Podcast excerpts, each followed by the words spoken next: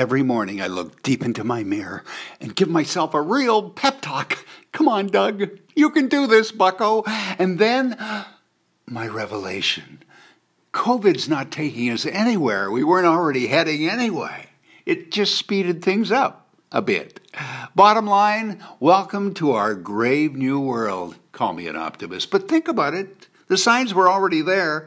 I remember last January sitting cozy with my buddy in a little mom and pop restaurant and, and noticing that all the tables were empty but ours. But the takeout and pickup orders were just going gangbusters, and the, the poor restaurant delivery guy, oh, what a GPS mess of stress he was.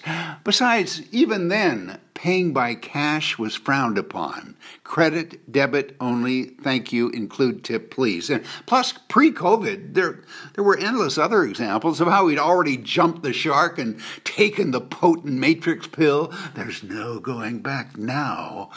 Empty movie theaters. Come on, they're already gone. Netflix for all. Humongous big screens coupled with blasting soundbars and the comfort of your own home with your own kitchen provided. And yes, yet another reminder of destiny this way comes. Mom and dad forced to work from home? Kids taking classes also online? Shopping in person? Are you kidding me? Hello? Who needs a school? Who needs to be at the office? What's with the store? Just deliver, baby. And downtown? Ghost town.